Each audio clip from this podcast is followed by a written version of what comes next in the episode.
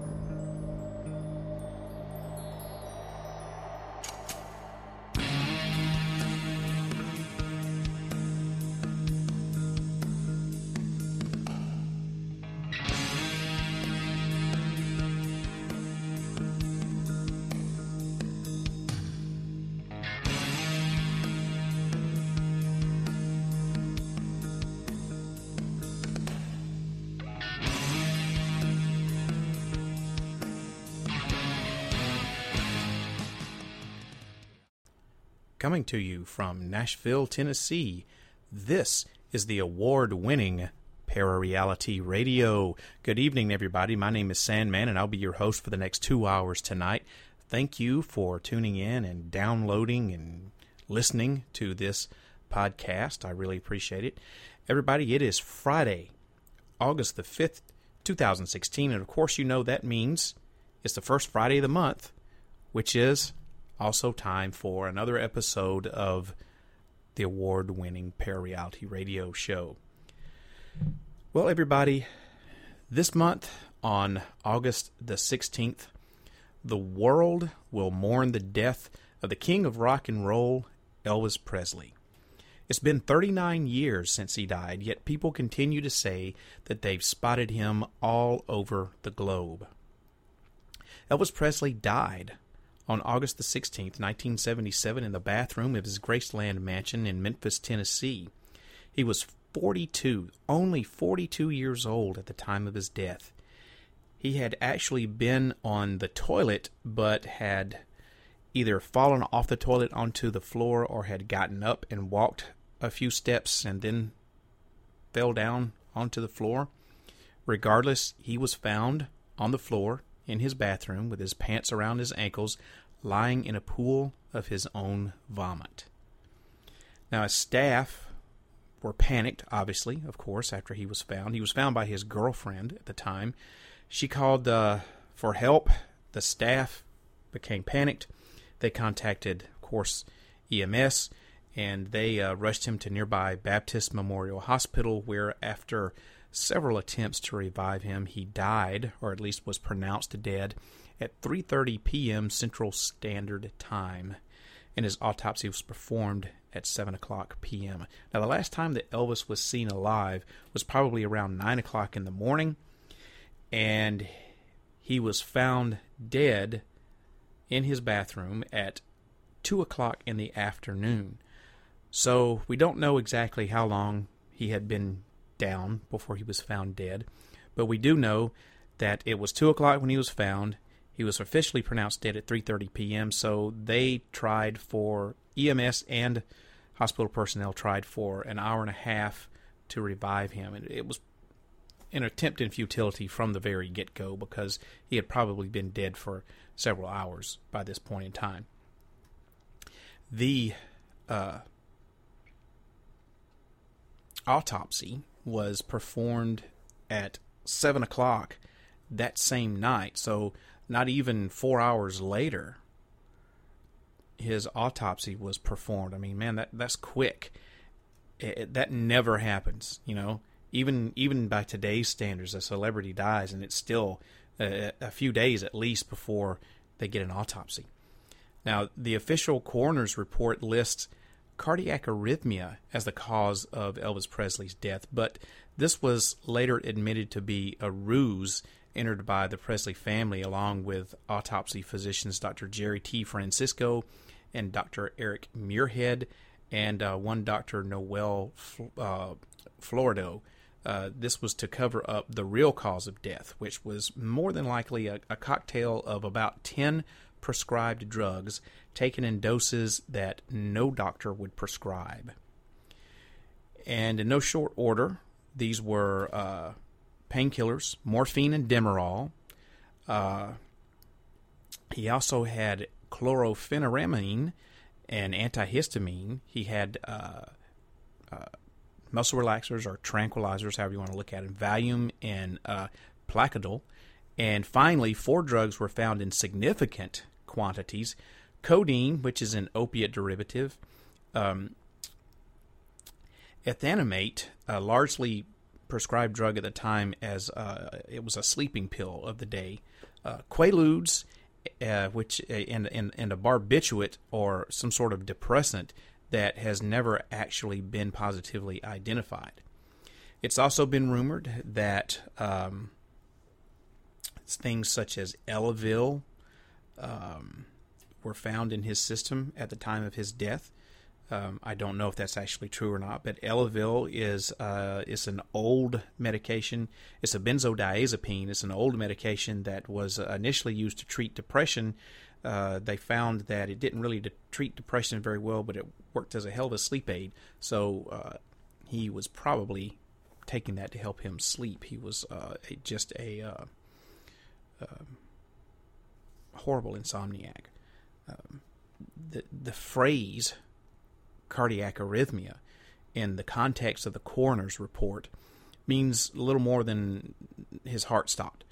And the report initially tried to attribute the arrhythmia to cardiovascular disease, but Elvis's own personal physician, Dr. Nick, stated that Presley didn't have any such chronic problems at the time. Most of Elvis's many health problems can and have been traced back to his rampant abuse of prescription drugs. Though it certainly seems like these prescription drugs, combined with a poor diet and an overall unhealthy lifestyle, caused his untimely demise, there continues to be, to this very day, many conspiracy theories surrounding his death. Did Elvis really die? Or did he fake his own death for some nefarious reason? Well, on this episode of Parareality Radio, I'm going to be taking a look at my top five wildest conspiracy theories surrounding the death of the king of rock and roll, Elvis Presley. But before I get into it, let me tell you how you can get in contact with me here at the show because there are, as you know, a few different ways that you can go about that. First of all, easiest, quickest way to get in touch with me is send me an email. My email address is sandman at parareality.com. That's Sandman at parareality.com. I'm also available on Facebook. You can follow me there at uh, Sandman Parareality on Facebook. I have a uh, show page, uh, Parareality Radio, on Facebook as well. You can find that just by typing in Parareality Radio or Sandman Parareality to find me there on Facebook. I'm also on Twitter. You can follow me on Twitter at Parareal Radio. That's P A R A R E A L R A D I O, all one word. Excuse me. Par- at Parareal Radio on Twitter. And finally, you can always call the studio line at 615 692 1170 and leave me a message. Just be aware that I may, just may, play your comment back on the show. Simply by calling and leaving me a message is granting me permission to play your comment back on the show if I so deem fit. And you never know, I can also answer the phone as well because I'm always in the studio these days working on stuff. And uh, you just may catch me there. So those are all the different ways you can contact me here on Parareality Radio, and I'll run through them again real quick. Email me, sandman at parareality.com. Follow me on Facebook, Sandman Parareality. Follow me on Twitter at Parareal Radio, or call the studio line at area code 615, then dial 692 1170. Leave me a message. Don't forget that I may play your message back on the air. All right, everybody. So let's get down to the nitty gritty. Elvis is alive. We've heard this comment, this statement made for years, for 39 years now. It's a well traveled companion of popular culture. The notion that Elvis faked his death is as ubiquitous as claims that a giant headed alien was subjected to an autopsy at Roswell or Sasquatch roams the forest of any number of woods, especially the uh, Pacific Northwest. It's it's so ubiquitous, in fact, that many people simply assume that there are facts and figures to support this idea.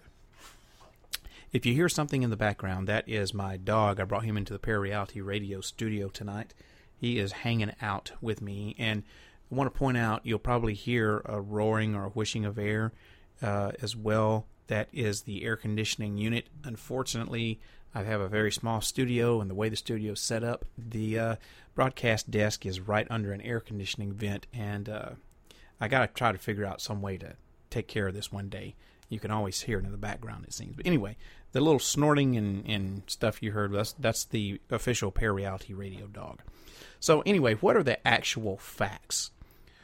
What is the basis of this debate?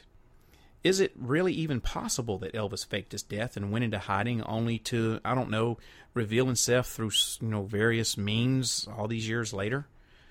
But since the day Elvis Presley was proclaimed dead due to a drug overdose on August the 16th, 1977, rumors and conjecture have uh, hypothesized that he's still living. Some claim that he's living in secrecy, escaping the life that he had uh, created for himself as arguably the most popular and influential American musician of all time, at least up until that time, anyway. Is it that Elvis Presley fans simply just can't let go, or is there truth to this unquenchable rumor that he faked his own demise to gain the privacy and peace that he lacked during his stardom? Well, I'm going to take a look at my top five Elvis Presley death conspiracy theories. And we're also going to look at some other things, some odd behaviors that Elvis Presley did right up, uh, right prior to his death. So before we get into that, or before I get into that, should I say, let's talk about his humble beginnings.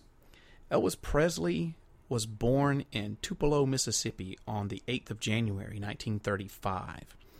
Despite his later status as a legendary musician, his family lived in near poverty levels during his childhood. And he was reared, he was raised as an only child. He did have an identical twin brother uh, who was unfortunately stillborn. And Elvis was very close to his mother, probably because of this. It was his mother that encouraged him to buy his first guitar, as opposed to the rifle that he wanted to buy. And once he possessed this guitar, once he had it in his possession, he was rarely seen without it throughout his youth. The Presley family attended the Assembly of God Church, which was later to have a large influence on his music and the unique sound that he became famous for. As he got older, he would play anywhere he could, gradually making a name for himself in Memphis along the famed Beale Street. I've been there, it's a great place to go. Uh, even today, B.B. King, the late great B.B. King, uh, he he would recall Elvis hanging around before he became big. So Elvis had a lot of time on Beale Street to hone his skills, and help him become the household name that he eventually became. It was initially difficult for Elvis to rise to immediate stardom because most music producers at the time weren't sure if his sound, this unique sound he had, was even marketable. After all, he was a white man playing quote unquote black music, and many producers thought that made him unattractive to listeners of either ethnicity. And it turns out just the opposite was true, right? His mixture of black gospel sounds and rhythm and provocative, hip gyrating performances rose him to immediate fame, and the rest, as they say, is history. Or maybe I should even say the rest is a legend. So we're talking about his rise to fame now. As he gained in popularity, he began acting in movies. Eh, many of them were just nothing more than a venue to promote his music. And of course, he performed live concerts nationwide.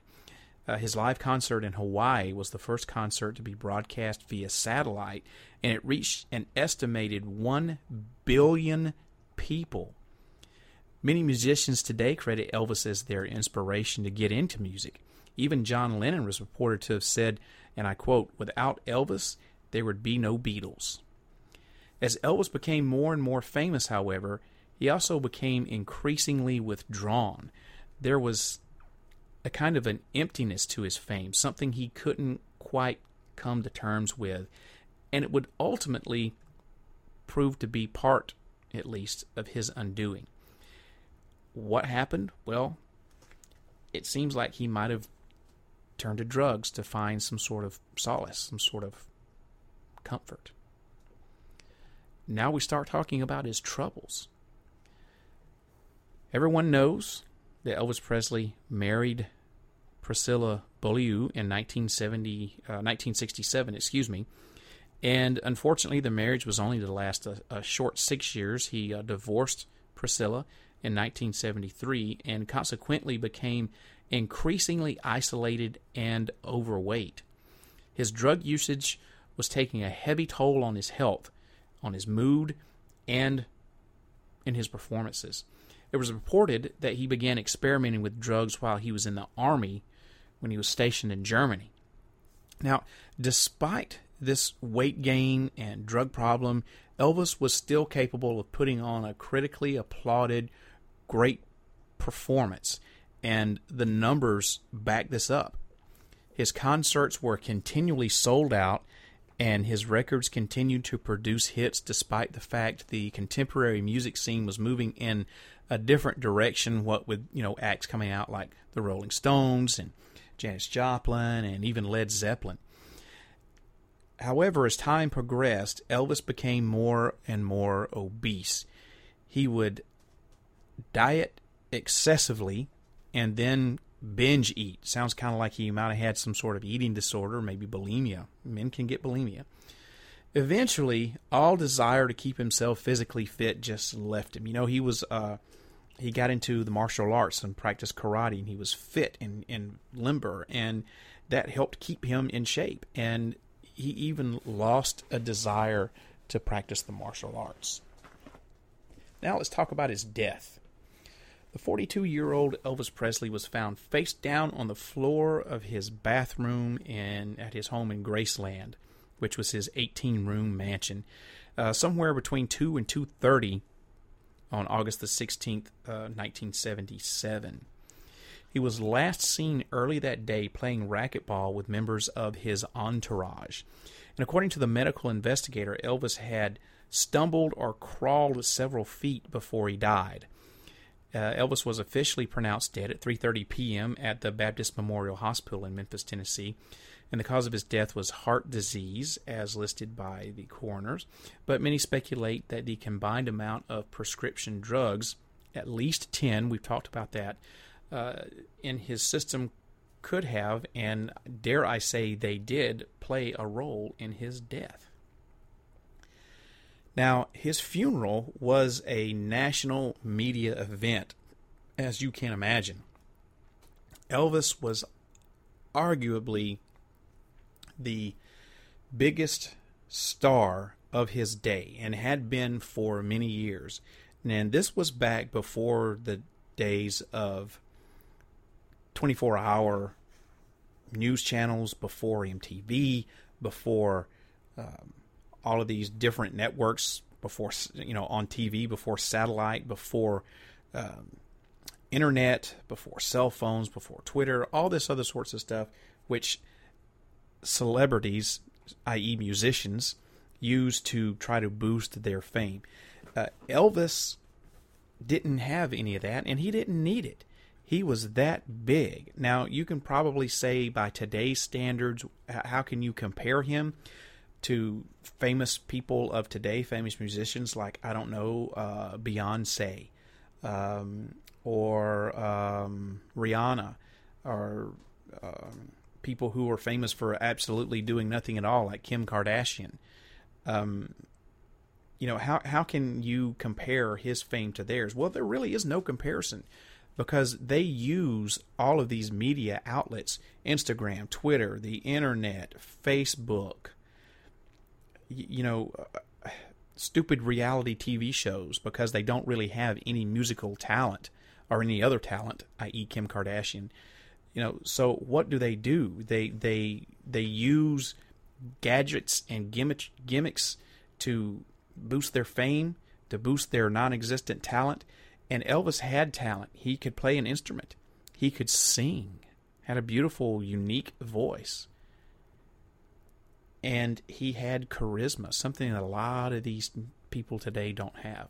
So how can you compare? It's like apples and oranges, really. You can't compare Elvis to modern day musicians because even now, 39 years after his death, he is not just a level above them, he is miles above the, the musicians of today. So, like I was saying, his funeral was a national media event. Hundreds of thousands of fans and the press and celebrities lined the streets hoping to see the open casket in Graceland or to witness the funeral. For the record now, Elvis's last performance was in Indianapolis at the Market Square Arena on June the 26th, 1977. So the circumstances of his death are described in many conflicting ways. Witnesses disagree as to how the body was found and what Elvis was wearing, when the body was found, whether he was dead already, when death was actually declared, and what techniques were tried to resuscitate him. It doesn't appear clear if it was the mix of drugs in his system or coronary artery disease, heart disease, that was the main cause of his death. I think it was a combination of the two. He was in very poor health. He was overweight. He had a horrible, horrible diet and was taking handfuls of prescription drugs, a lot of them narcotics. He was taking them by the handfuls like they were Tic Tacs. So there's a lot of things that contributed to this poor man's death. So let's travel back in time to August the 16th, 1977, and Elvis Presley's lifeless body is discovered on the bathroom floor of his upstairs bedroom suite. An ambulance is called, and the paramedics, failing to resuscitate Elvis, transport him to the emergency department at Baptist Memorial Hospital. Approximately 30 minutes later, Elvis Presley is pronounced dead, possibly from cardiac arrhythmia and heart disease. The ultimate finding from Shelby County Medical Examiner Dr. Jerry Francisco will baffle some people, and the cause of his death will be debated and deconstructed for many years to come, all the way up till now. This is what we're doing, right? But there's no question that a death did in fact occur. That is, until just a few years later. Now, through the 1980s and into the 90s, the Elvis conspiracy was introduced and propagated as a parallel debate alongside alongside the cause of death debate. On one side was the cardiac arrhythmia versus the drug overdose debate, and on the other side was the alive versus dead debate and the faked death versus actual death debate.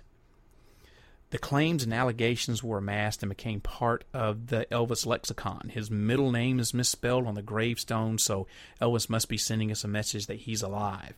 Elvis's voice was recorded during a phone call to uh, Gail Brewer Giorgio, who was the godmother of the Elvis is Alive Underground. Elvis's uh, Lloyd's of London life insurance policy was never cashed, meaning the estate didn't want to commit insurance fraud after Elvis faked his death. And a myriad of other small bits of information here and there that were woven into this big conspiracy net.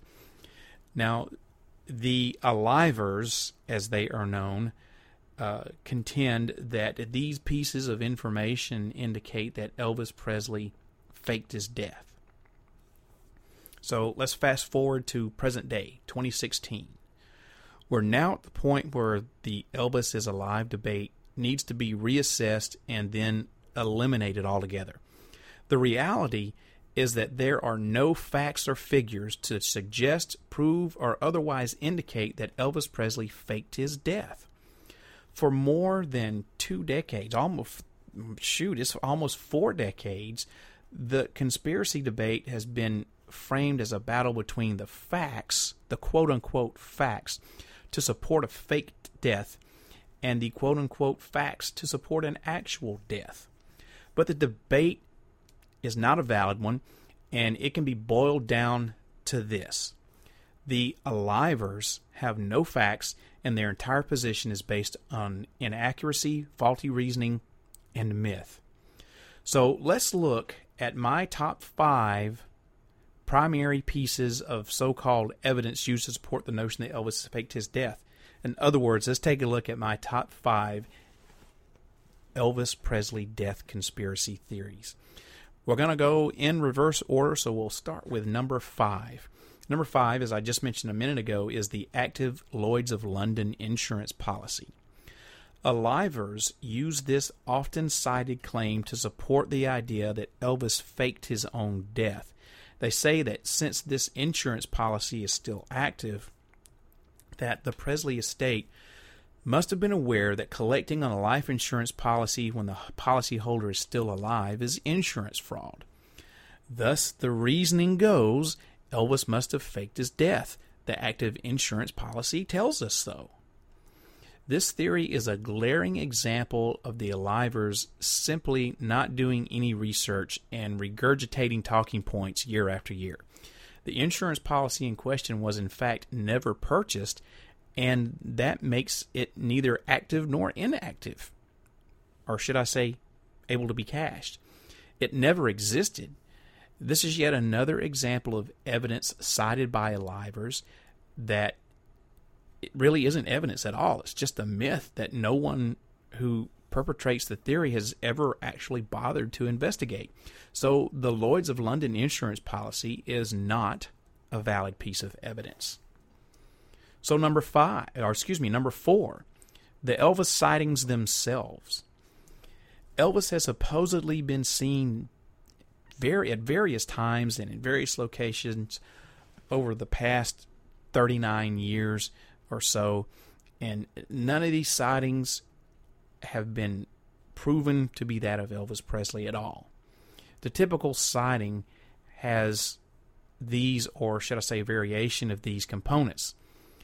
The man had jet black hair styled as Elvis had his in the 1970s. The man knew things only Elvis would know.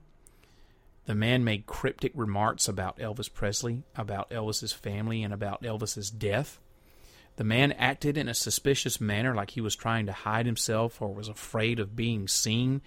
And the list just goes on and on and on. Again, though, there's nothing to indicate that any of these sightings was actually Elvis Presley post August 1977. So Elvis sightings, you can't really use them as valid pieces of evidence. Now, I would like to note that before the conspiracy talk began in the early 80s, Elvis was never sighted after August 16, 1977.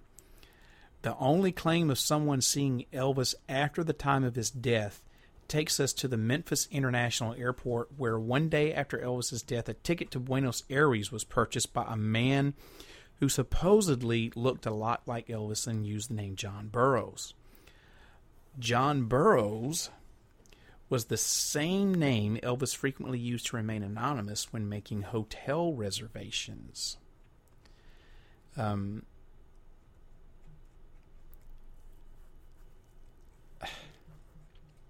some say he used it for his entire entourage.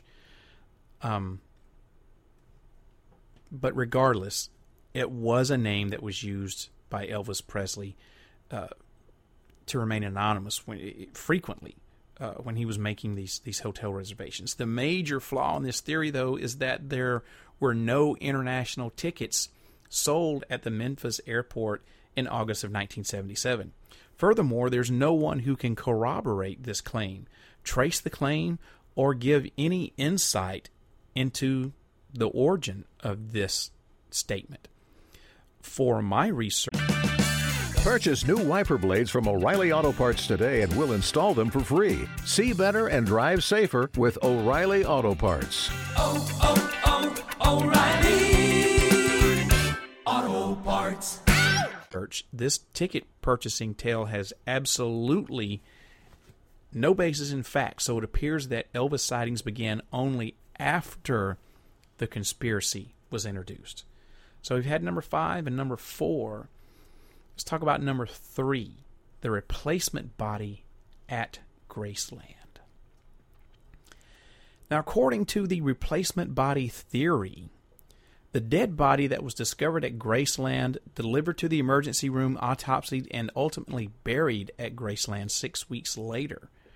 The casket had been placed in a museum at Forest Hill Cemetery in Memphis on August 18, 1977 the day of Elvis's funeral. But the burial, the actual burial, six weeks later, was donated as part of an elaborate. Uh, the body would, that was buried six weeks later was donated as part of an elaborate death hoax.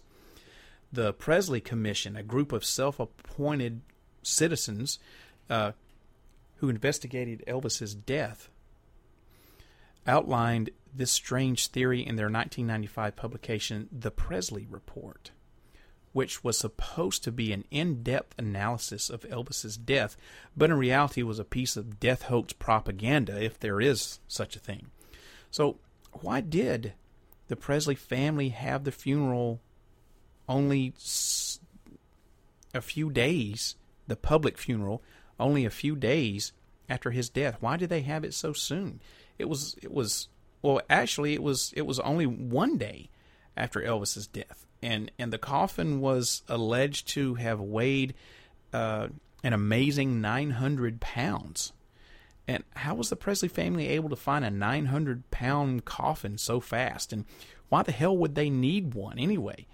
The, the spectacle of watching a mass of Elvis pallbearers struggling to carry the massive coffin is enough to make you laugh, or at least scratch your head and wonder and I've seen video clips of this, and it's uh, it's it's you know they they are struggling with it.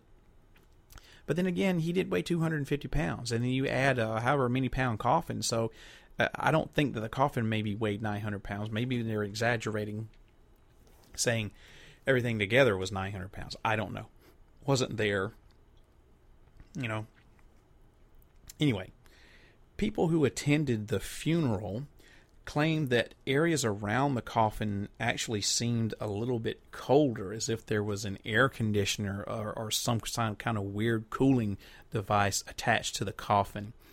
Now, keeping the temperature low would actually be necessary if the body in the coffin was a wax replica of Elvis, a theory which some say could be true.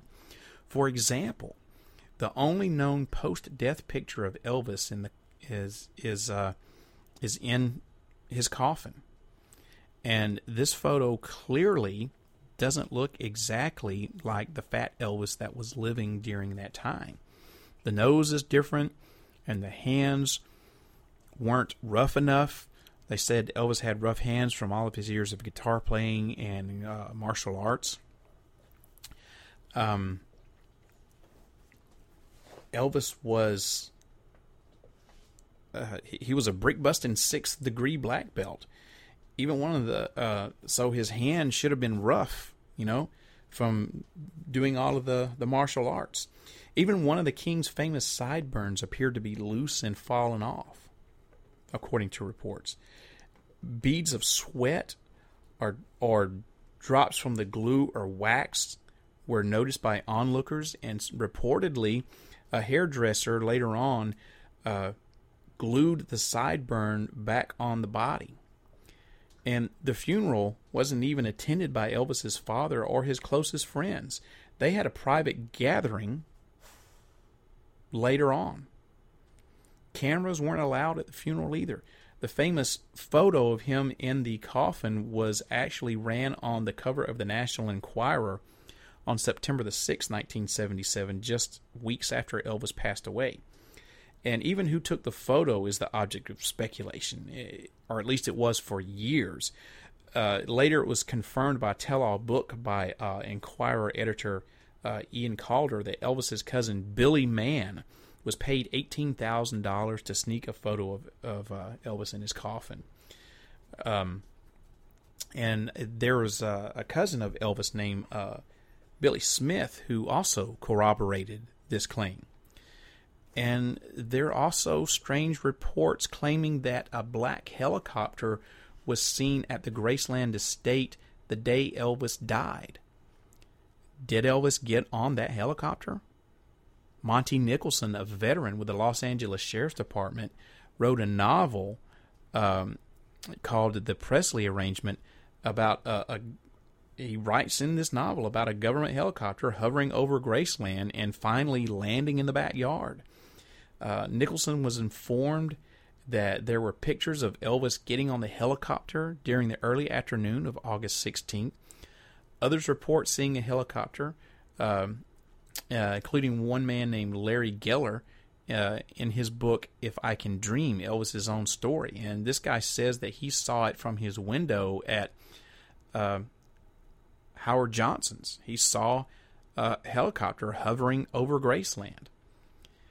Uh, in Elvis, my brother Billy Stanley noted that Elvis was wearing a jogging suit with a DEA logo during the early morning hours of August 16, 1977. A lot of theories can surrounding a fake body in the coffin, right? Well, the replacement body theory is wholly illogical, just on its face. But if you delve more deeply into the plot, it's quite obvious that there was not even a tiny tidbit of critical thinking applied to this theory, and that the originators of this theory didn't, once again, didn't properly analyze the data. To put it simply, the Presley Commission applied medical data to the body on the autopsy table that they claim was the body of someone else. That it was extracted from the medical charts of Elvis Presley when he was hospitalized several years earlier at Baptist Memorial Hospital. In other words, they applied Elvis's medical conditions to the body that they claim was not Elvis Presley. And to make matters worse, they incorrectly interpreted that data and reached faulty conclusions. So, on this replacement body theory and on all subsequent conclusions that pertain to the a replacement body theory or this theory as presented by the Presley Commission, I have to find that this is not a valid piece of evidence. Now, one thing you got to think about Elvis was in life, right before he died, 250 pounds, very overweight, very unhealthy. He had a large amount of white clay appearing fecal matter impacted in his colon. And his personal physician, Dr. Nick, had tried to get several doctors in the surrounding Memphis area to actually operate on Elvis because th- this wasn't coming out. Not on its own. This this had to be surgically removed and he tried to get several doctors to perform this procedure and no one would do it because they were all scared You know, if what if something happened and Elvis Presley died on the operating table? They didn't want to be the surgeon who was known as the person that killed Elvis. I can certainly see that. And if you have a handful of surgeons who are saying, I'm not going to operate on this guy because I'm afraid he might die on the operating table, what does that tell you about the health of the man? If he was in healthy condition, with the exception that he had some fecal matter that needed to come out, they should have been dying to do this surgery, right? To be the man who saved the life of Elvis Presley or who cured him of his impacted colon. That's why he couldn't poop was because he was number one impacted. And why was he so impacted?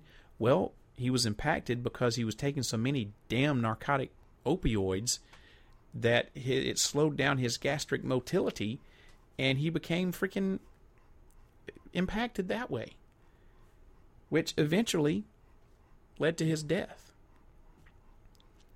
So he was obese,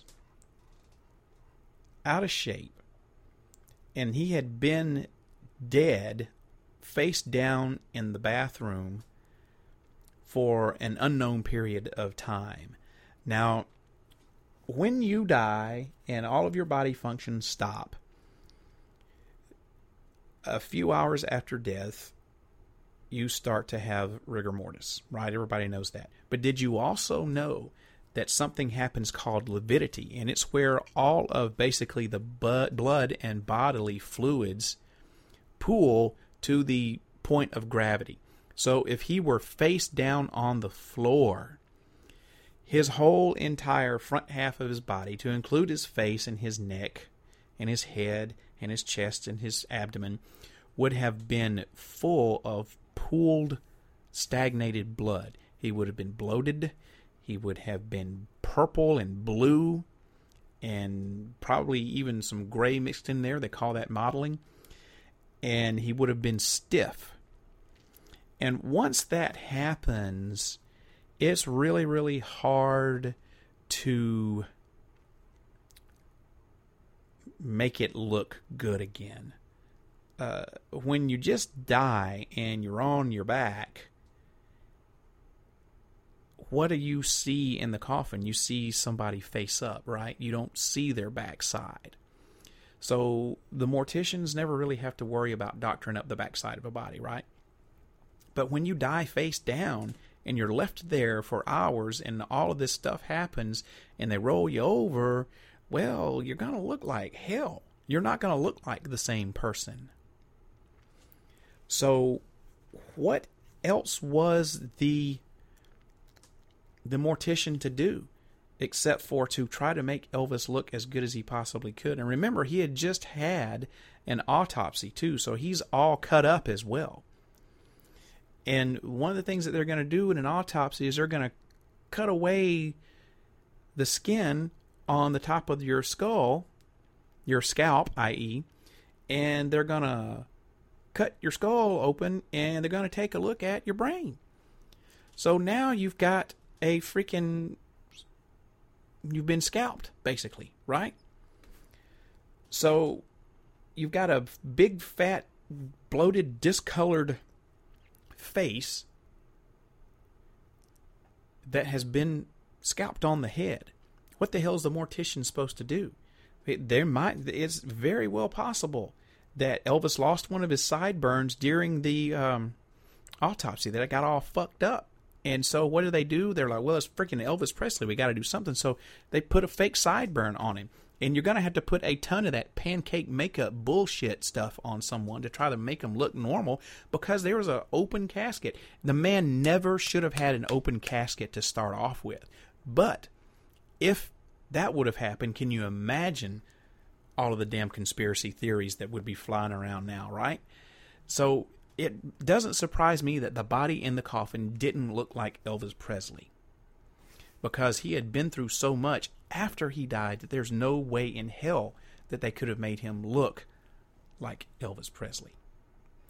So that whole thing about a replacement body, especially the wax dummy, supposedly Elvis's dad went to uh, some wax museum uh, a few weeks before Elvis died and bought a wax replica of Elvis and made the comment, "Boy, you should see what we're gonna you know, wait you see what we do with this" or something like that.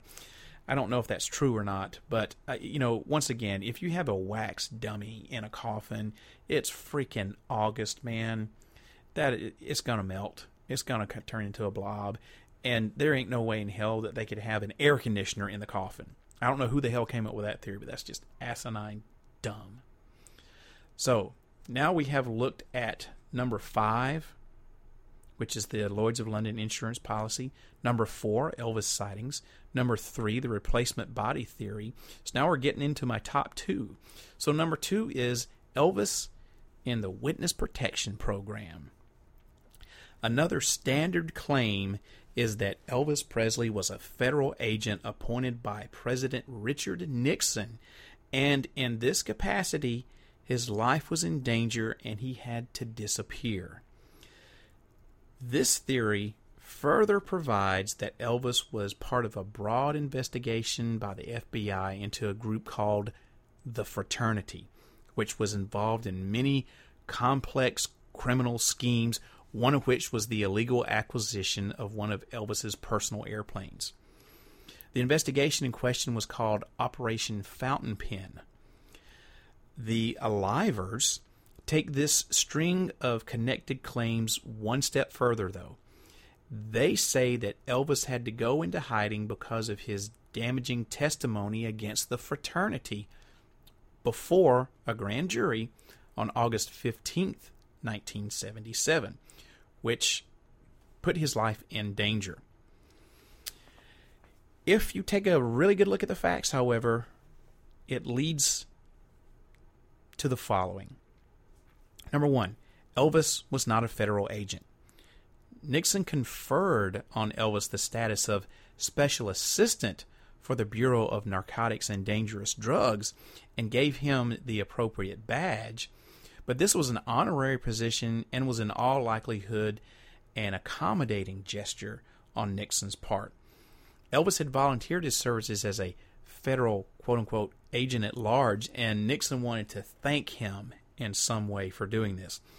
Since such a title and position didn't exist, Nixon did the best next best thing. He appointed Elvis as an advisor of sorts. Uh, badge in hand, Elvis returned to Memphis and proudly showed off this newly acquired position, this new acquisition here. And did he ever assist or advised the Bureau of Narcotics and Dangerous Drugs? Of course not. Of course he didn't.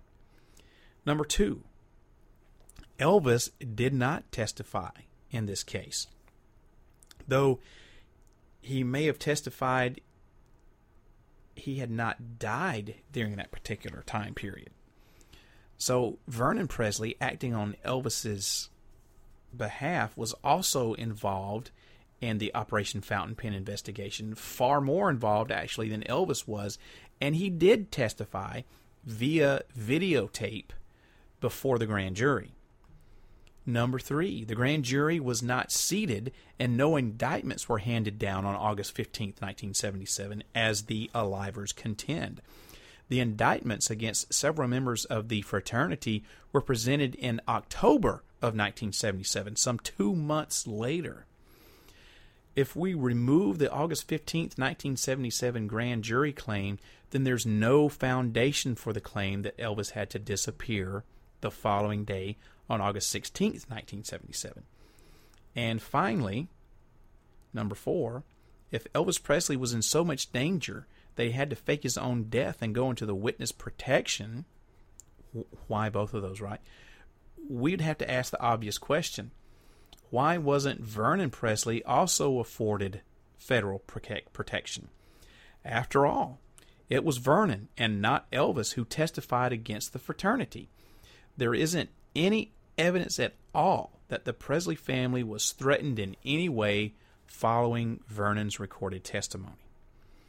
The fact is, Elvis Presley was not a true federal agent, and he did not testify against this group of career criminals, aka the fraternity. as with the other examples, the claim that Elvis had to disappear is not valid at all, and the Alivers have created a tale of intrigue and suspense where none actually exists. So we get to my number one conspiracy theory on the death of Elvis Presley. And that is one that you've probably all heard of. It's the spelling on the gravestone. Alivers allege that because Elvis spelled his middle name with a single A, Aaron, A R O N, the misspelling of the name as A A R O N on the gravestone has sinister implications. Now, it's true that Elvis spelled his middle name with a single A because there are numerous examples of his signature where he signs the name Elvis Aaron Presley. Later in his life, he wanted to change the spelling to the double A version, and his estate offers a reasonable explanation for this. The point, though, is that this quote unquote evidence, so often cited by those who believe Elvis faked his death, is not evidence at all. First of all, we really don't know how Elvis spelled or wanted to spell his name at the end of his life, and we don't know why Vernon Presley, Elvis's father, chose the double A spelling for the grave marker. Now, before anyone can comment on whether this this spelling on the grave marker indicates something is afoot here, we must first establish that the name is in fact misspelled, and so far there's no conclusive evidence that it is. For the Aliver's position, then, this is not valid. And supposedly, um, there is, there are signatures of Elvis later on in his life after he decided to change the name to AARON that he did start signing his name AARON Elvis Aaron with two A's Presley and the reason that his father spelled Aaron with two A's on the grave marker is because that's how Elvis wanted his middle name to be spelled. Now, I don't know why it was. I'm sure that I've read, or here's our creepy clock. I'm sure I've read or heard that uh, somewhere, um, but I can't remember why. I just know that Elvis wanted his name to be spelled with two A's instead of one, and his father honored that on his tombstone. So there are my top five Elvis Presley death conspiracy theories. And as you can tell by the chiming on the creepy clock, it is the top of the hour, so I am going to take a small break and let you listen to a little bit of Elvis Presley, and I will return with some more of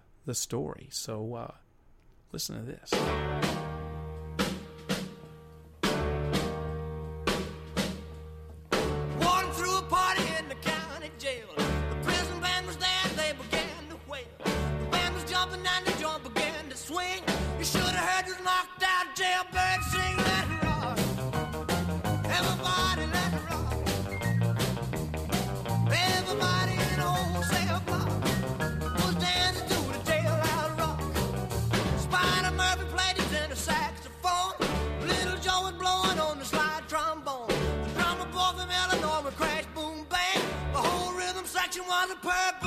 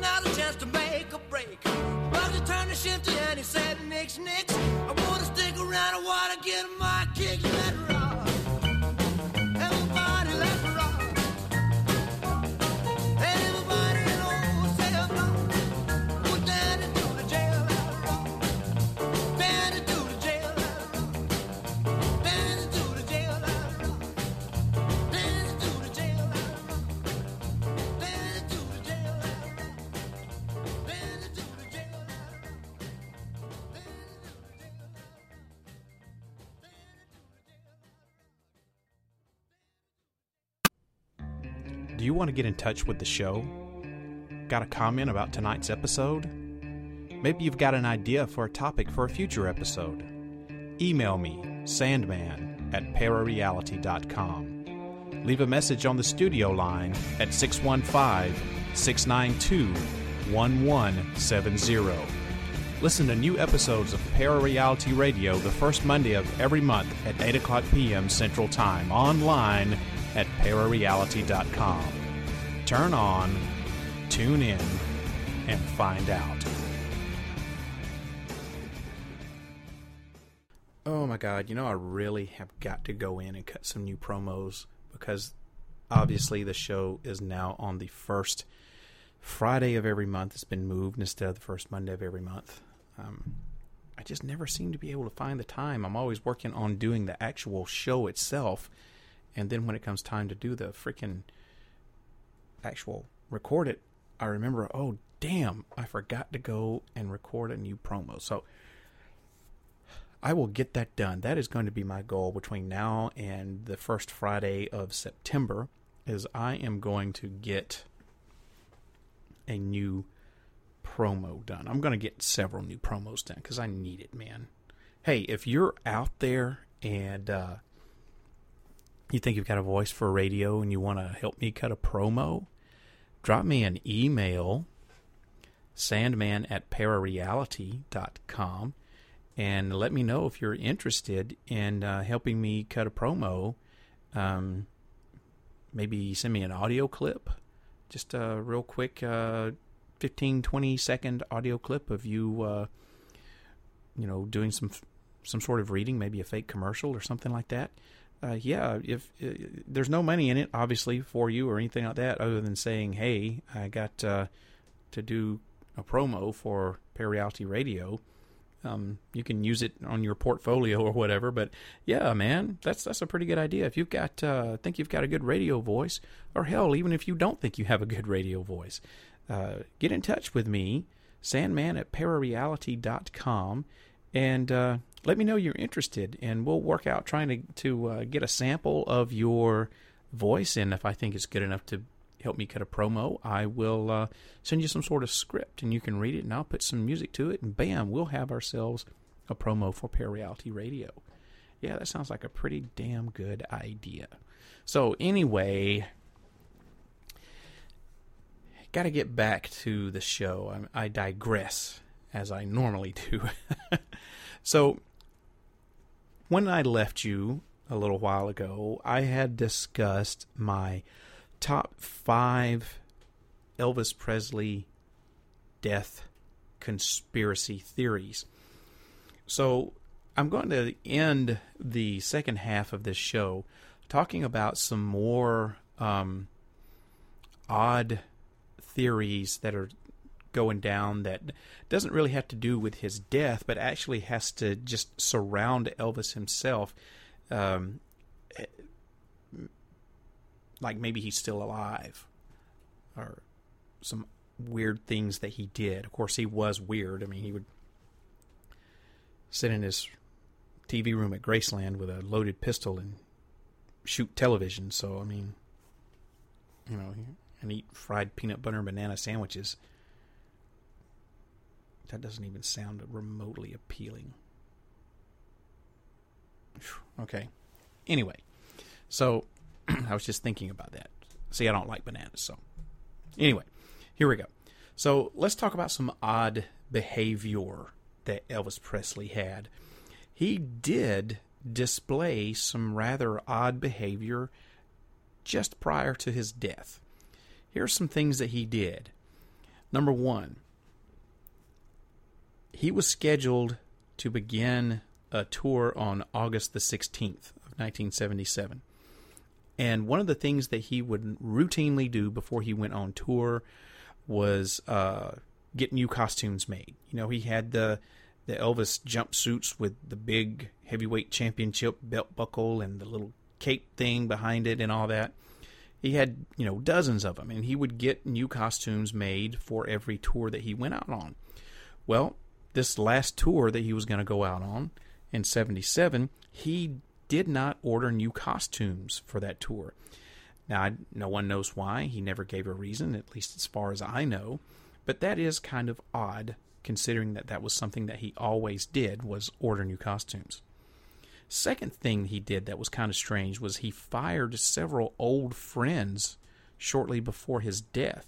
Now he had an entourage. He was probably the originator of the entourage, you know. These days everybody has one. But back then nobody had an entourage unless you were Elvis. And he of course employed all of his friends and they were collectively known as the Memphis Mafia.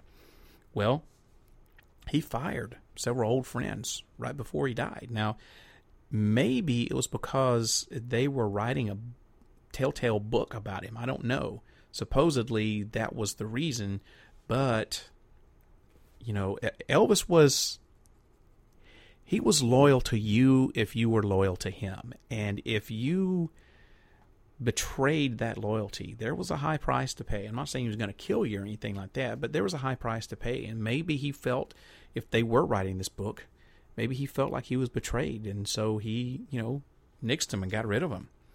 Another weird thing that he did was um, the last tour that he, that he did go out on prior to his death, he sang uh, Blue Christmas which is one of his more famous Christmas songs, my favorite Christmas song. Um, and what was so strange about that was that it was summertime when he was on that tour, and he sang Blue Christmas. Now, he didn't routinely do that, so what makes, you know, what the hell's I have to do anything? Maybe he just wanted to freaking sing the song. Maybe he wanted to do something different, change it up. I don't know. But it was kind of odd because he really didn't sing that song unless it was Christmas time. And finally, allegedly, five months before he died, there were family members who were suddenly cut out of his will. Now, we don't know why this happened. Maybe he realized he needed to have that money as a resource to live incognito. So he cut him out of the will. I don't know. The alivers tend to use that as, once again, proof that Elvis is still alive because he cut family members out of the will. He needed the extra money so he could live off of it for the rest of his life. Some other odd behavior that was not by Elvis was uh, by his manager, Colonel Tom Parker, who I don't think Tom Parker was his real name, and he certainly was not a colonel. I think the reason he took the name Colonel, or the person he took the name Colonel Tom Parker from, was actually Tom Parker, and he was actually a colonel. And I can't remember what the fake Colonel Tom Parker's real name was, but he was some like sideshow dude in a in a in a carnival or something like that.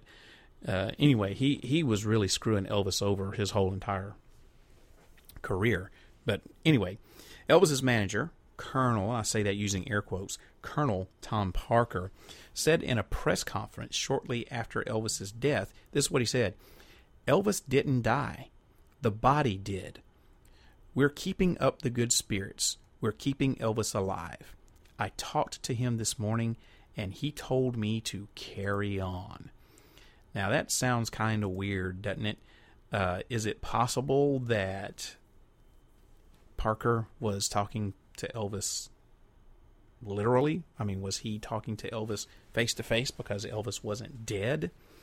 Or was that just his way of saying that he was talking to Elvis the same way all of us talk to our loved ones after they die? Because everybody does that, right?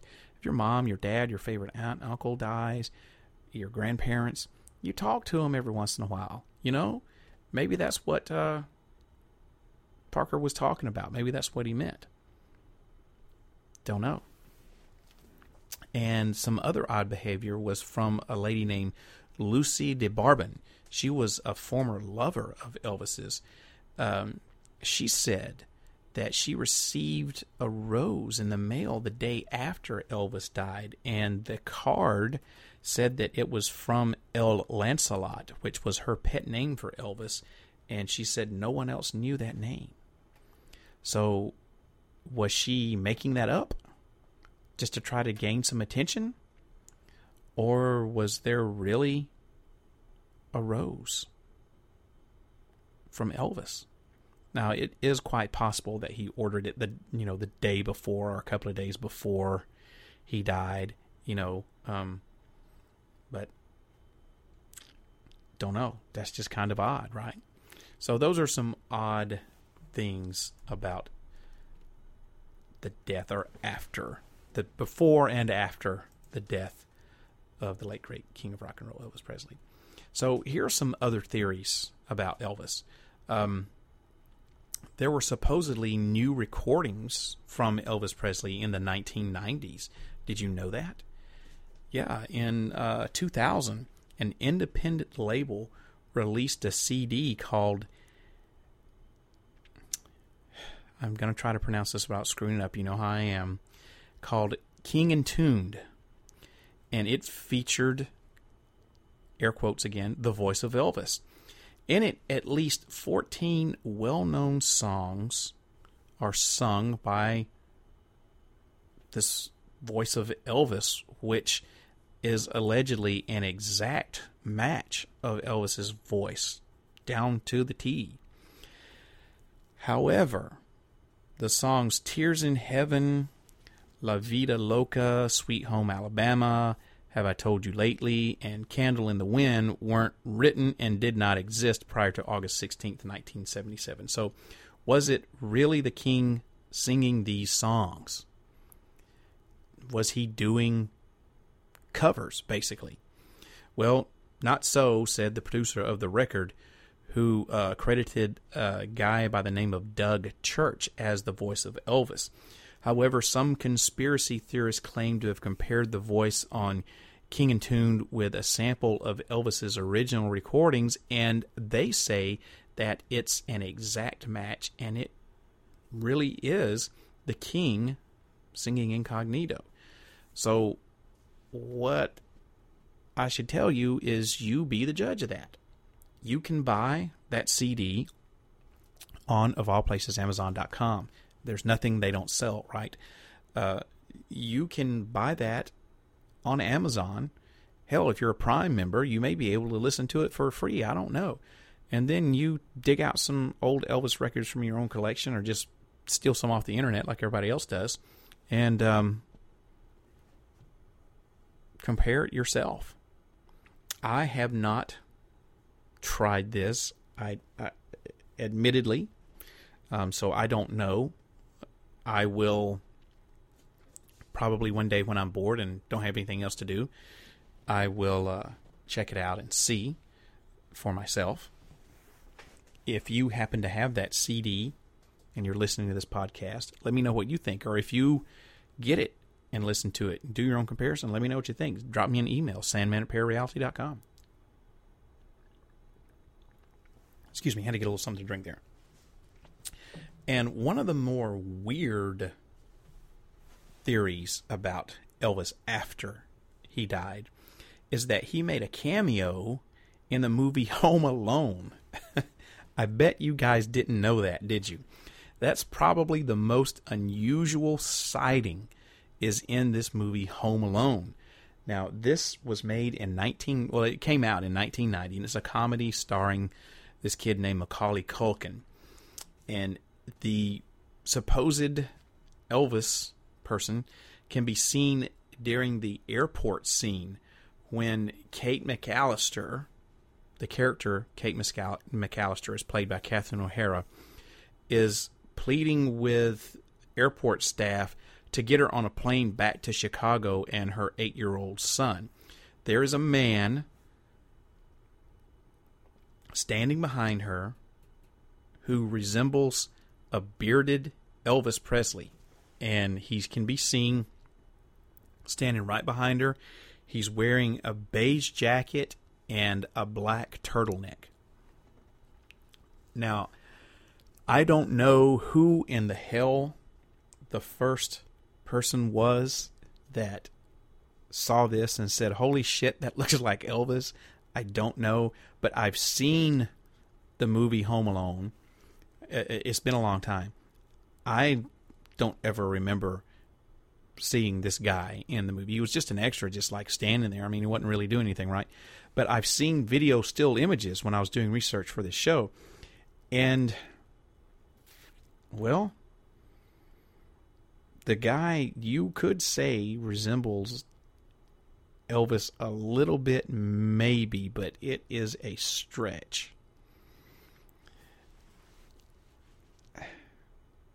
You'll just have to look at Google it yourself. I mean, is that really Elvis? Did he really pop up in a Hollywood movie 13 years after he died just to what? To to tease his fans or something? What to make some money? Maybe he was running low on funds. I mean, some say that the resemblance between Elvis and this extra in Home Alone is so striking that it's got to be him. It must be him. There's no one else it can be. And others have said, well, it's just a look-alike. And I, you know, I think he kind of resembles Elvis. I don't think it's so striking that it's got to be him. You know, uh, but Elvis would have been what 55 at the time that Home Alone was filmed. And if you look at this guy in the movie, you know, he could easily be 55 because he is an older gentleman, but still, there are loads of people in the world who closely resemble other people. It's just one of those things. I get all the time people tell me that I look like so and so. I get it all the time. Eh, eh, look at all the Elvis impersonators that are still out there. They look like Elvis, don't they? I mean, I suppose it all comes down to one question. If Elvis made a concerted effort back in 1977 to escape public life and potential assassination by the mafia, wouldn't he really have would he really have have risked all of that for a, a silent one minute cameo as an extra in some goofy movie like Home Alone? I really don't think so. I highly doubt that. Once again, you look it up on the interwebs or you put your copy of Home Alone, that DVD in your in your DVD player and you make up your own mind. I like I said, I'm not buying it. So, um, another theory is the bunker theory.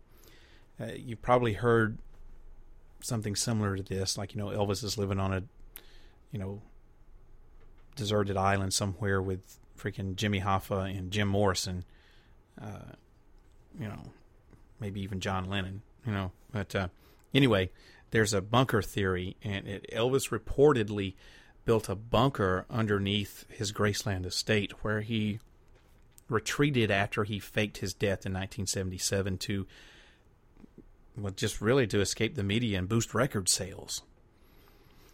Uh, the theory says he goes back to the wax body. It says his coffin was was it had a wax body in it and an air conditioning unit. That's the dumbest thing I've ever heard. To cool to keep the body cold, the wax figure cool so it wouldn't melt in the sweltering Memphis heat in August. So anyway, he lived down there in this bunker eating, watching TV, shooting TVs, and hanging out just like he did when he was alive, all the way up until 2009, when he was joined by another celebrity faking his death to escape the tabloid media and in need of a popularity booth. One Michael Jackson. Yes, there is that theory. And you know, Michael Jackson and the King are linked because he did marry Lisa Marie Presley and they had a short relationship for a while. Um, don't know what the hell was going on with that. But yeah, supposedly, even though he and uh, Michael Jackson and Lisa Marie had been divorced for many moons, uh, supposedly uh, Michael Jackson also faked his death and joined Elvis in the bunker underground where they've been he's been living for the past well at that point and it was what uh it was 2009 so it would have been 22 years something like that. No 30 32 years 30 something yeah. You know so my math isn't good. Plus it's late i'm tired. And who knows this may not actually be tea that i'm drinking. So um yeah I had never heard of that until once again I started doing research for this show. As a matter of fact, a lot of these I hadn't heard until I was doing research for the show. Um, the desert island thing was the one that I always heard, and the uh, the uh, fake body in the coffin was another one that I had always heard. The the Home Alone deal, never heard that one. Bunker Theory, never heard this one. The recordings from the '90s, I've heard that before. Anyway, that's probably one of the most outlandish things is the bunker bunker theory. So uh, what do we got here? Um, oh yeah, the latest thing is that Elvis is a groundskeeper uh, working at Graceland. If, and it's a big if, if Elvis were still alive today, he would be 81 years old. Now, some pictures of an old man with gray, long hair pulled back in a ponytail have surfaced on the internet, and some believe that it just may be the king himself. The old man is a groundskeeper for Graceland, and video surveillance, which can actually be seen on YouTube, shows this guy looking straight into the video camera and the person who uploaded the video to YouTube added his own thoughts down there in the comments section, and this is what the guy says. He raises, and this is so bizarre, but this is what the guy says. He raises two fingers to the top of his left head as a proof of life signal. He told us he is alive with the simple V sign I'm alive. He is giving us a clue that he knows we are all there watching him, and to his most loyal fans, he is indeed with us. so the guy put the, his hands up onto the side of his head in a V pattern, his finger up into his fingers up into a V pattern, and that means that this is a this is a life signal. Now I've, I have not seen the video. Once again, I have seen still shots of this video. Uh, a stretch I've seen the V pattern that he's holding. It's just, you know, if you held up your fingers V for victory, this dude's kind of doing this on the side of his head. It doesn't mean shit other than the dude, maybe he's scratching his damn head or maybe he had a headache or something. You know, I, I don't know. So this was done from a video surveillance. So did he know that the camera was there? If he did, was he trying to hide himself? Who knows, man? The YouTube channel claims to have verif- verified that this groundskeeper is indeed Elvis himself. It was revealed that previous workers from Graceland admitted that the old man is Elvis and that they can, quote, remember with the exact same ponytail.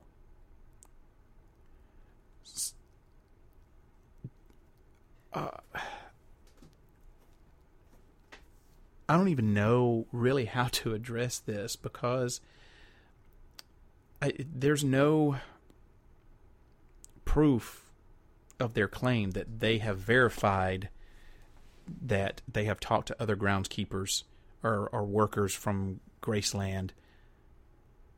And even if it were true, how could you keep that a secret? You know somebody's going to talk. Why would you fake your own death only to remain at Graceland and work as a groundskeeper? And and tell everybody, oh yeah, it's me. Yeah, I'm Elvis. I faked my death. I like my ponytail. It's asinine. It's completely fucking stupid. Now, this video of the alleged aging Elvis has started a frenzy over the internet, though, and social media sites, and, and is causing many to believe that Elvis is actually alive and, and well. Once again, have not seen the video. I've only seen still shots of it. I don't think this guy looks like Elvis. I mean, if you stretch it out, maybe maybe a little bit. You know, I don't know. Uh, anyway, that's the most asinine fucking theory. So, the next theory is the Orion theory. Now, this is actually a true story. Um, it's really bizarre, and of course, Elvis was a bizarre person, and only someone who had I don't know, a, conniving mind would have thought of, of doing something like this. So, shortly after Elvis's death, a masked singer by the name of Orion emerged on the scene. And he was big like Elvis, and he sang just like Elvis. But because of the mask, no one could tell his true identity. One fan described seeing Orion from near the stage, and she claims that Orion left the stage between songs, and when he reappeared moments later, the sweat was gone from his armpits and back, and she thought that his costume looked slightly different. After the song, he left the stage, and the original Orion returned. Uh, okay. And then another fan described how she rushed into a tour bus at an Orion show only to see two Orions in the back of the bus. She claimed that one ducked into the bathroom before she could get a good look at him, but he appeared to look just like Elvis Presley. So you have a dude coming out that kind of looks similar to Elvis and has the same voice of Elvis, but he's wearing a freaking mask. Are you kidding me? Now, 1981, 20/20 did an investigation into the circumstances surrounding the alleged death of Elvis Presley, and the investigative report was it was a pretty convincing one. Uh, oddly enough, though, within a couple of weeks of the report, the singer Orion disappeared and was never heard from again. Um, there was a book called Orion, and it disappeared from shelves across the country. Supposedly because it had been recalled by the publisher, which was associated with the William Morris Agency, who incidentally was the same agency that represented Elvis Presley. So there's just one problem to this whole theory. There really was no Orion, and there never had been. Orion's hometown of Ribbonsville, Tennessee, was as made up as his fictional biography and about as non existent as Dixieland, the Graceland esque mansion he supposedly lived in, and where fans could send him fan mail. The man behind the mask was really a southern dude named Jimmy Ellis, who was an adopted son of a horse farmer from Orrville, Alabama. This dude had grown up dreaming about a career in music, but never got a real shot until he was later on in his life when Sun Records owner, which was coincidentally where Elvis got his start with Sun Records, uh, Sun Records owner Shelby Singleton conspired to capitalize on posthumous Elvis mania by launching an elaborate pop fantasy around the character of Orion, a gimmick that worked all too well as freaking Jimmy Ellis came to realize because he had signed a contract stating that he could never take off the mask. And I've seen pictures of this dude. Um, and with the mask on and without the mask on. And without the mask on, He looks like um, your typical uh, southern redneck dude who liked Elvis Presley. Meaning he had the sideburns, the pork chops, you know, and the the sharp uh, part in his hair, and his hair was jet black, and and he just uh, looked like an Elvis, not an Elvis impersonator, but he looked like someone who modeled his style after Elvis, if that makes any sense. You put the mask on him though, and you're like, holy crap, that could be Elvis. Except there's subtle differences in his facial features and everything. That even the the because the mask was just like from, I guess, uh, the nose up, so to speak, because you can't sing with a full face mask on, right? Because it's it's just not going to work. But yeah, it was an odd looking get up that this dude had. Um, but uh, supposedly, when he did, what when it all came to an end was uh, that he had wanted to take the mask off and reveal himself and be known not as Orion but as who he really was, Jimmy Ellis. And um, there's my creepy clock in the background. And um, of course, he was contractually bound to not do that. And so finally, um, in frustration and defiance, he actually did remove the mask at a concert that he was doing, and that ended the whole affair. So, uh, yeah, um, that's that's how it is, or that's how it was, should I say? Oh man, so gosh, we got we got a little bit of time to kill here. I still have some more stuff to talk about about Elvis though. So, um, and then you know, here is probably um, the most bizarre. I don't know that you know what I have in my notes is, and then there's this one because I don't even know how to describe this. This is probably the most bizarre um, Elvis death conspiracy theory that I have heard. And it, it, what I have talked about here tonight, I want you to know, is not all of them. Okay, there's tons more, right? Excuse me, I had to get something else to drink here. Um, and some of them are plausible, some of them are not so plausible, some of them are halfway believable, and some of them are just plain stupid, and some of them are bizarre. And this one happens to be, I think, out of all the ones that I looked at and read about and researched, this takes the cake. This is the most bizarre um, theory that's out there. And I came across this as I was, uh, like I said, you know, doing research for the show, for this episode. I, I, I was looking at a whole bunch of different theories and kind of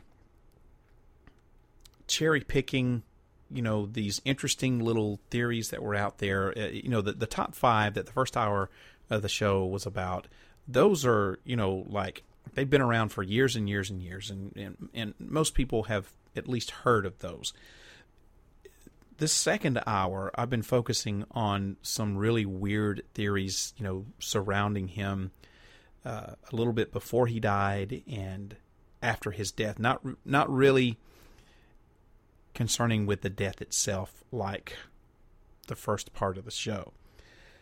Um, so I was searching the internet and and and looking through articles of Elvis Presley death uh, stories about his death, you know, from uh, newspapers, magazines, stuff like that, and and uh, I was cherry picking these kind of unique little stories that maybe not everybody was aware of for the second half of the show. And I wound up coming to this website, and I couldn't tell you what the hell the name of this website is for the life of me. I could probably never find the name of this website again. Um, and even if I did know it, I wouldn't tell you because I don't even want to advertise for this wacko dude that's advertising this site. But uh, I I read this, and it was one of those WTF moments, you know. And there was a lot of other stuff on the website, and to tell you the truth, I never really got past the first page on his site. And there was several theories on there uh, surrounding what I'm about to tell you, and I read maybe three or four little posts that this guy had done surrounding this, and I was like, I cannot, I cannot go any further. I can't, you know, I just, I just cannot do it. So I, uh, I just quit, and that was when I said, you know, maybe I'm digging a little bit too deep into the internet. So at that point, I stopped and I said, I think I'm going to call this done. I've, I've got enough material to do an episode here. So I stopped and this is what I this is what I stopped with, okay? Elvis Presley was murdered by Freemasons and shortly thereafter resurrected by the Illuminati in Area 51 to eventually become the shadow leader of the world's largest conspiracy. From his birth in 1935 to his death in 1977 to his current reign, Elvis's impact on world history has been vast and deep. But new information has now been uncovered suggesting his influence extended further back than any, us, any of us could have guessed. And he lost me after that. That was exactly what was on the web website, word for word, right at the top of the page, very first thing that I read. And there was a couple of extra little things after. There was a lot of things after that. I read a couple of things after that. I couldn't even tell you what the hell they were because I was so flabbergasted by this claim that I was done by that point. I kind of like mentally checked out. I have never heard of this theory before. I don't know what kind of uh, shadow leader he is and what kind of impact he's been having on our world uh, since his resurrection. I don't know what he's been doing. I just couldn't. Uh, I couldn't read any more about this. I, so I had to freaking stop. So that's probably no. I'm going to say it's not probably. I'm just going to take the probably out. That is the most bizarre uh, theory surrounding Elvis Presley that I have ever heard. Maybe you've heard it. Maybe you've heard of something more bizarre. Hell, maybe you are the one that came up with this theory. I don't know. Uh, but it's just so weird and out there that um, I can't even um, wrap my head around it. Of, of course, it's not true. Uh, now, number one, you know, the, the Freemasons, yes, you can't say that they're a secret society because everybody knows about them. The whole point of being in a secret society is to not be known. So the Freemasons is a fraternity of secrets. It's a it's a fraternity of brothers, and they have secrets. Uh, okay, but I don't think that they. So they have secrets. Why? Why would they want to kill Elvis? I don't think that they would have any reason to kill Elvis. I don't even think that Elvis was a Mason. I've never heard that he was.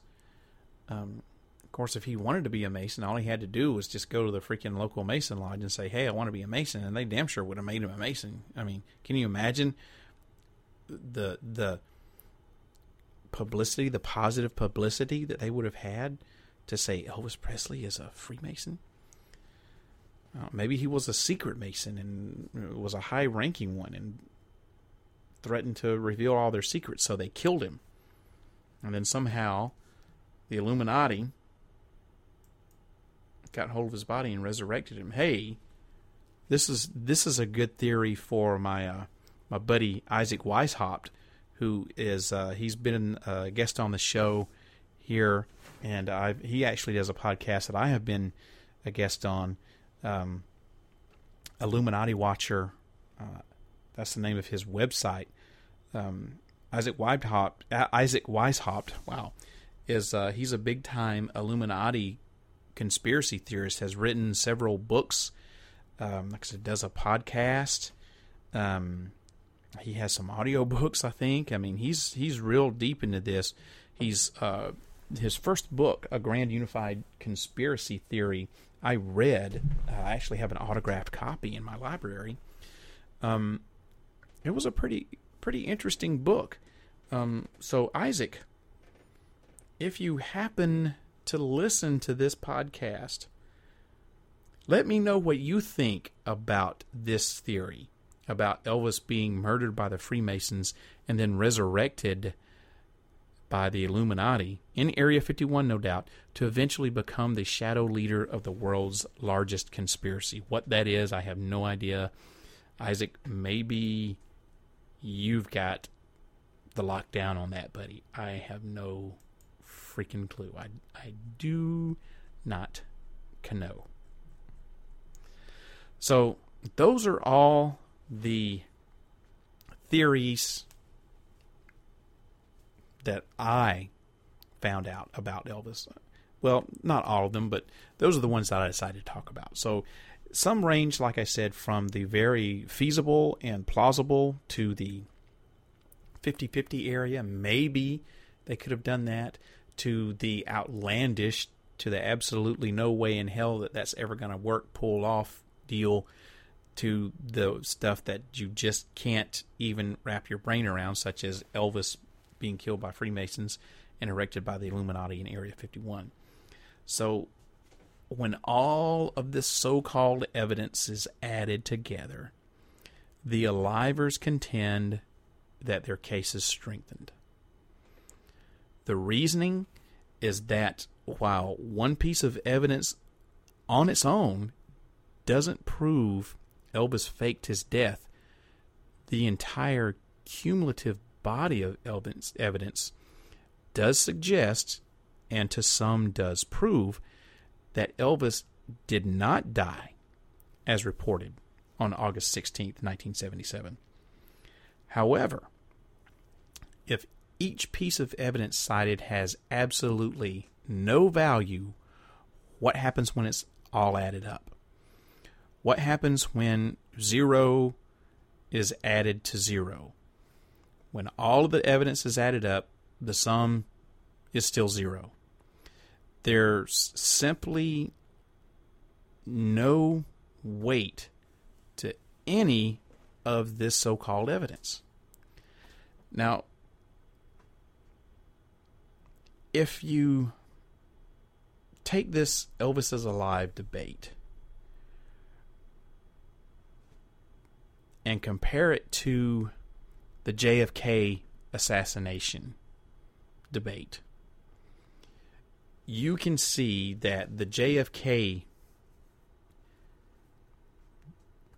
part, the JFK debate, is focused on fact based evidence, while the Elvis part, the Elvis debate, is based on an almost pathological misunderstanding of the data.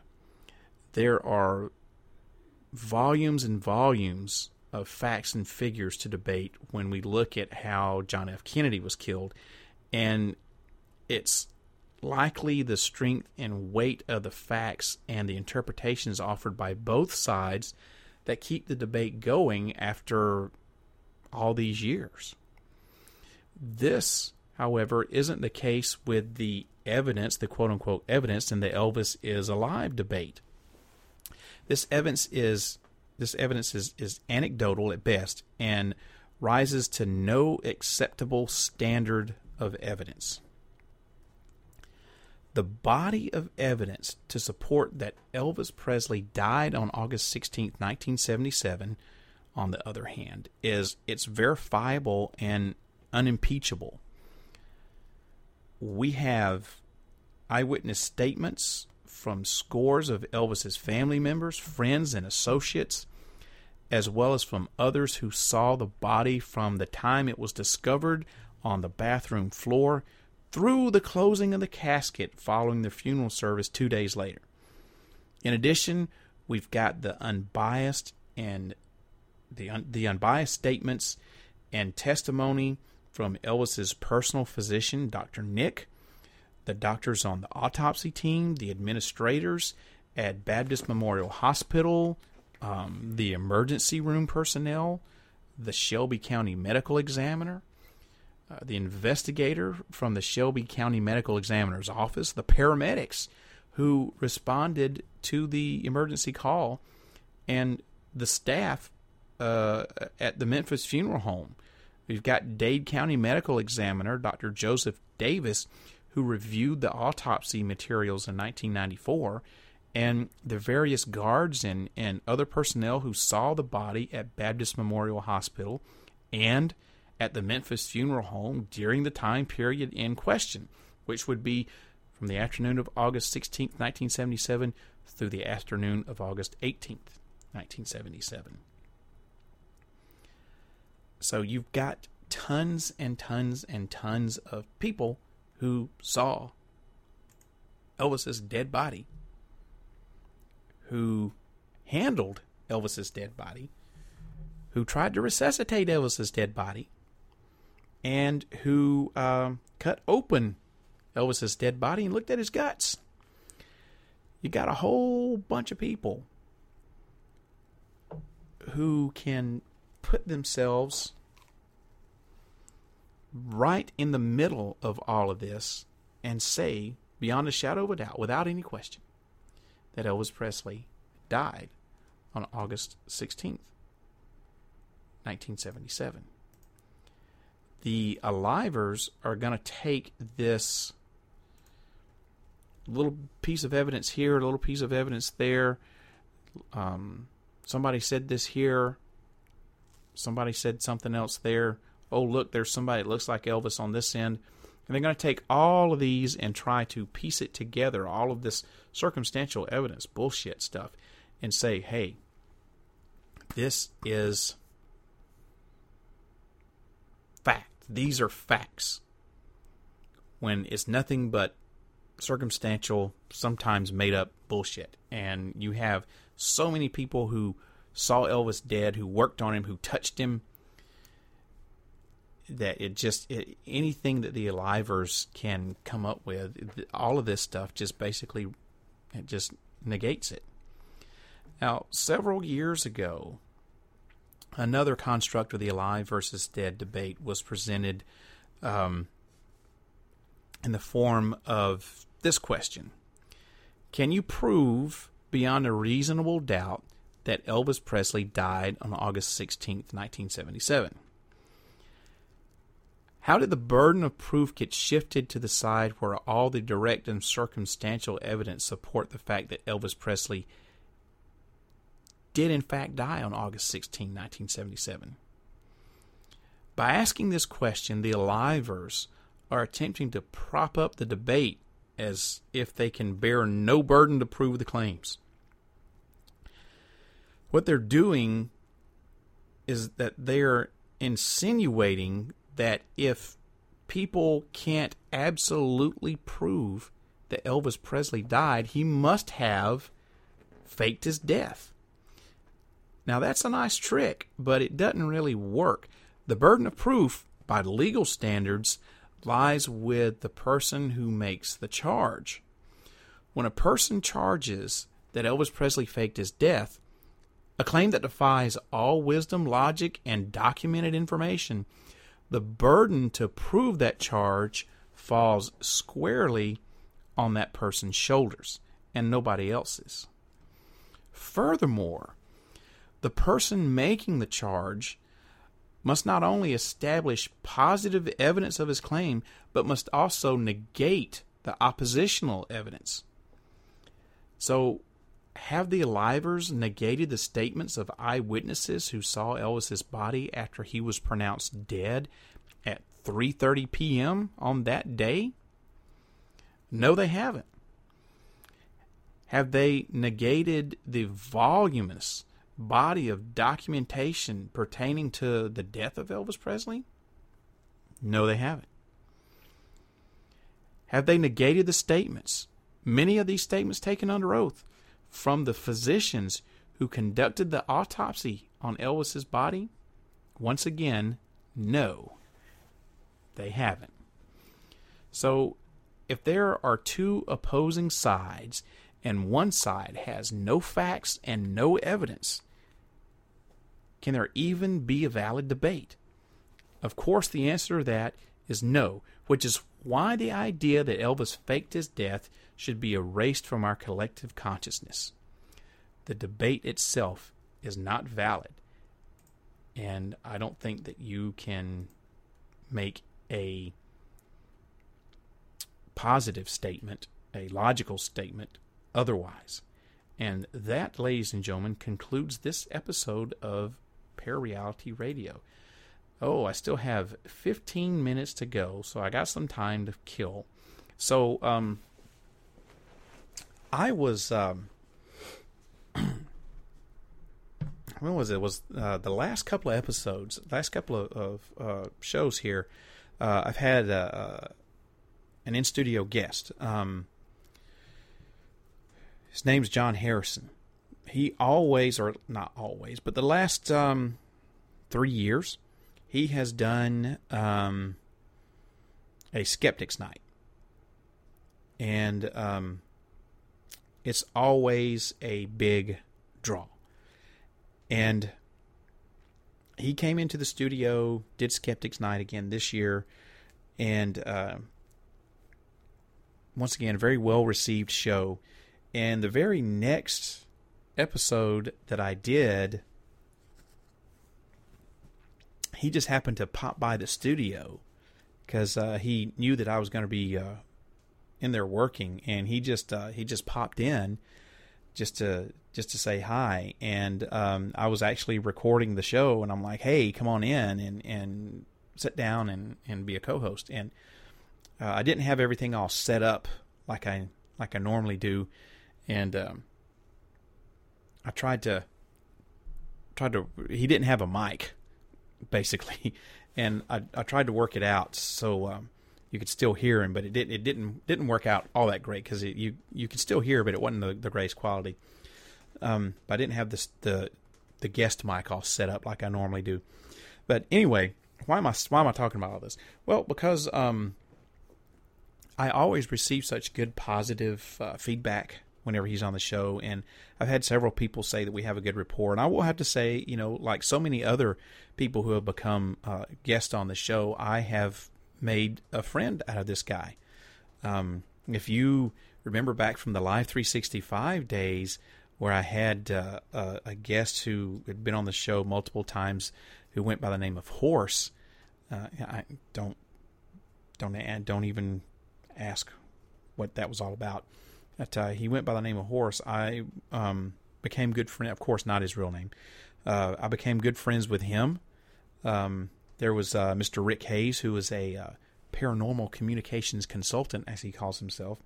I became good friends with him. Uh, there's another guest on the show that's been on here a couple of times um,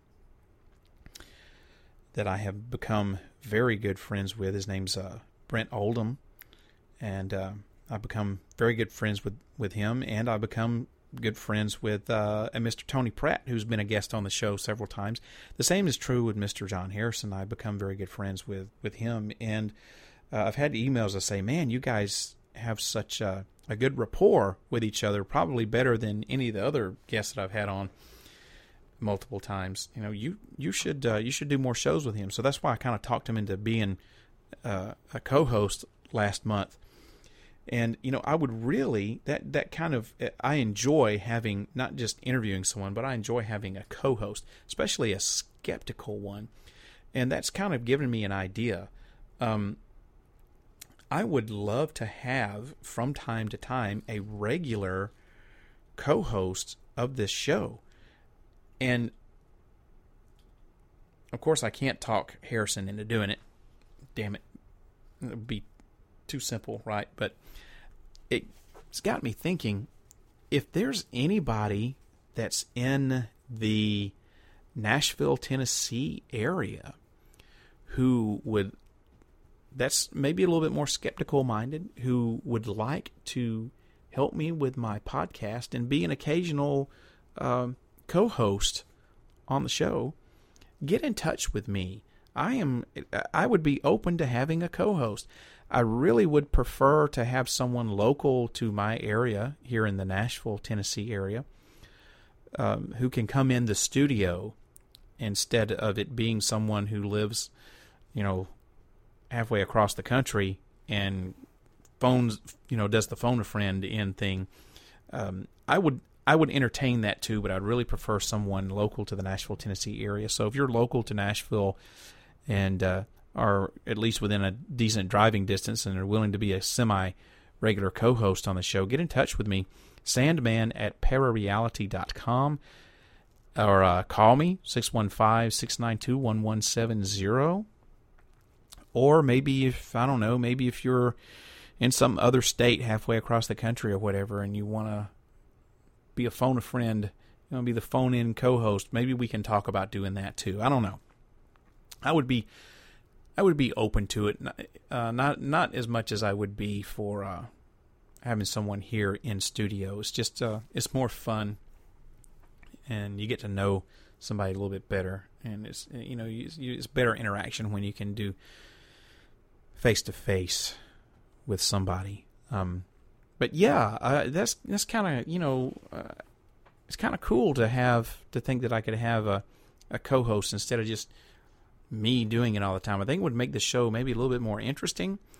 Um, I'm willing to entertain a co-host. The idea of a co-host. I I, I am. Uh, I guess you could say, yeah, I'm accepting applications to be a co-host of the show. Now, I, I don't want you to be a staunch 100% paranormal believer, and I don't want you to be a diehard 100% skeptic either. I prefer you be, uh, if, if you had to swing one way or the other, I prefer you to swing a little bit more to the skeptical side. So um, it keeps things a little interesting, and we don't have people with, with you know, two people with the same opinion. Uh, I don't think that's good for ratings. Uh, I don't think that makes good entertainment but I'd like to have someone who is um, a little bit more skeptical, yet open to the idea of there being some paranormal stuff. So yeah, man. Um, I guess I could say I'm making it official. I'm officially uh, opening up the application process for co-hosts for uh, Parareality Radio. So if you think you got what it takes, get in touch with me, Sandman at parareality.com, or give me a phone call 692 1170 with a 615 area code. That number, once again, is 615 692 1170. Get in touch with me, Sandman at Parareality. I think it'd be interesting. Maybe I'll have a few people who will. Uh, will take me up on it. I really would like for you to have some kind of experience on on uh, radio or podcasting, and please have a good voice. Don't have some sort of uh, effed up weird voice. I'd like for you to be able to uh, also be relatively intelligent and not some sort of redneck hick. Mm. Excuse me, I was getting something to drink. Because, um, yeah, I just can't have that. I got to maintain some level of professionalism, right? So, yeah, um, that's kind of my little spill. That's kind of. I, I really wish. Uh, like I said, I, I, I, would like for it to be someone local to the Nashville, Tennessee area who can who can commit. Number one, um, yeah, look, I'm only doing um, one show a month for Christ's sake, uh, and I'm not looking for someone to start off with to be a regular co-host, even one show a month. Uh, you know, if you can commit to just every other month, once every other month, that's not a major commitment. I think you can handle that, dude. So yeah, let get in touch with me if you think you have what it takes. All right, everybody. That's it with the rambling. I'm done.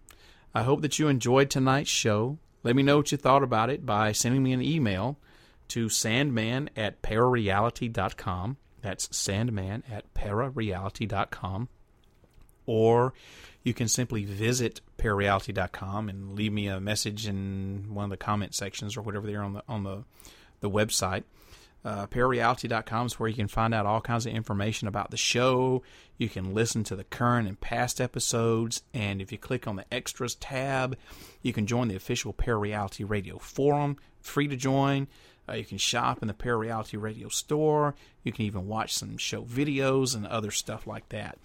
Uh, don't forget to look me up on Facebook. That's Sandman Parareality on Facebook. Uh, you can hear the show there as well, and you can also find out more about what's going on in the world of parareality there on Facebook. And of course, you can also follow me on Twitter at Parareal Radio. That's at P A R A R E A L R A D I O, all one word, at Parareal Radio on Twitter. I'll be tweeting out announcements like special guests and topics, so be sure to follow me on Twitter at Parareal Radio. Everybody, the next episode of Parareality Radio is going to be on Friday, September the 2nd, 2016 at 8 o'clock p.m. Central Time. Make sure you turn on, tune in, and find out. I hope that this radio program opens up your mind to new ways of thinking, expands your consciousness, and produces a change in the way that you see the world. If you wish to change, you must lift the veil of ignorance that has been cast over your eyes. Only then will you see the true power of the universe. I hope that you have a wonderful evening, and I'll see you again next month. Gotta go out with a little more of the king of rock and roll, Elvis Presley. Good night, everybody. We're caught in a trap. I can't walk out because I love you too much, baby. Why can't you see what you're doing don't believe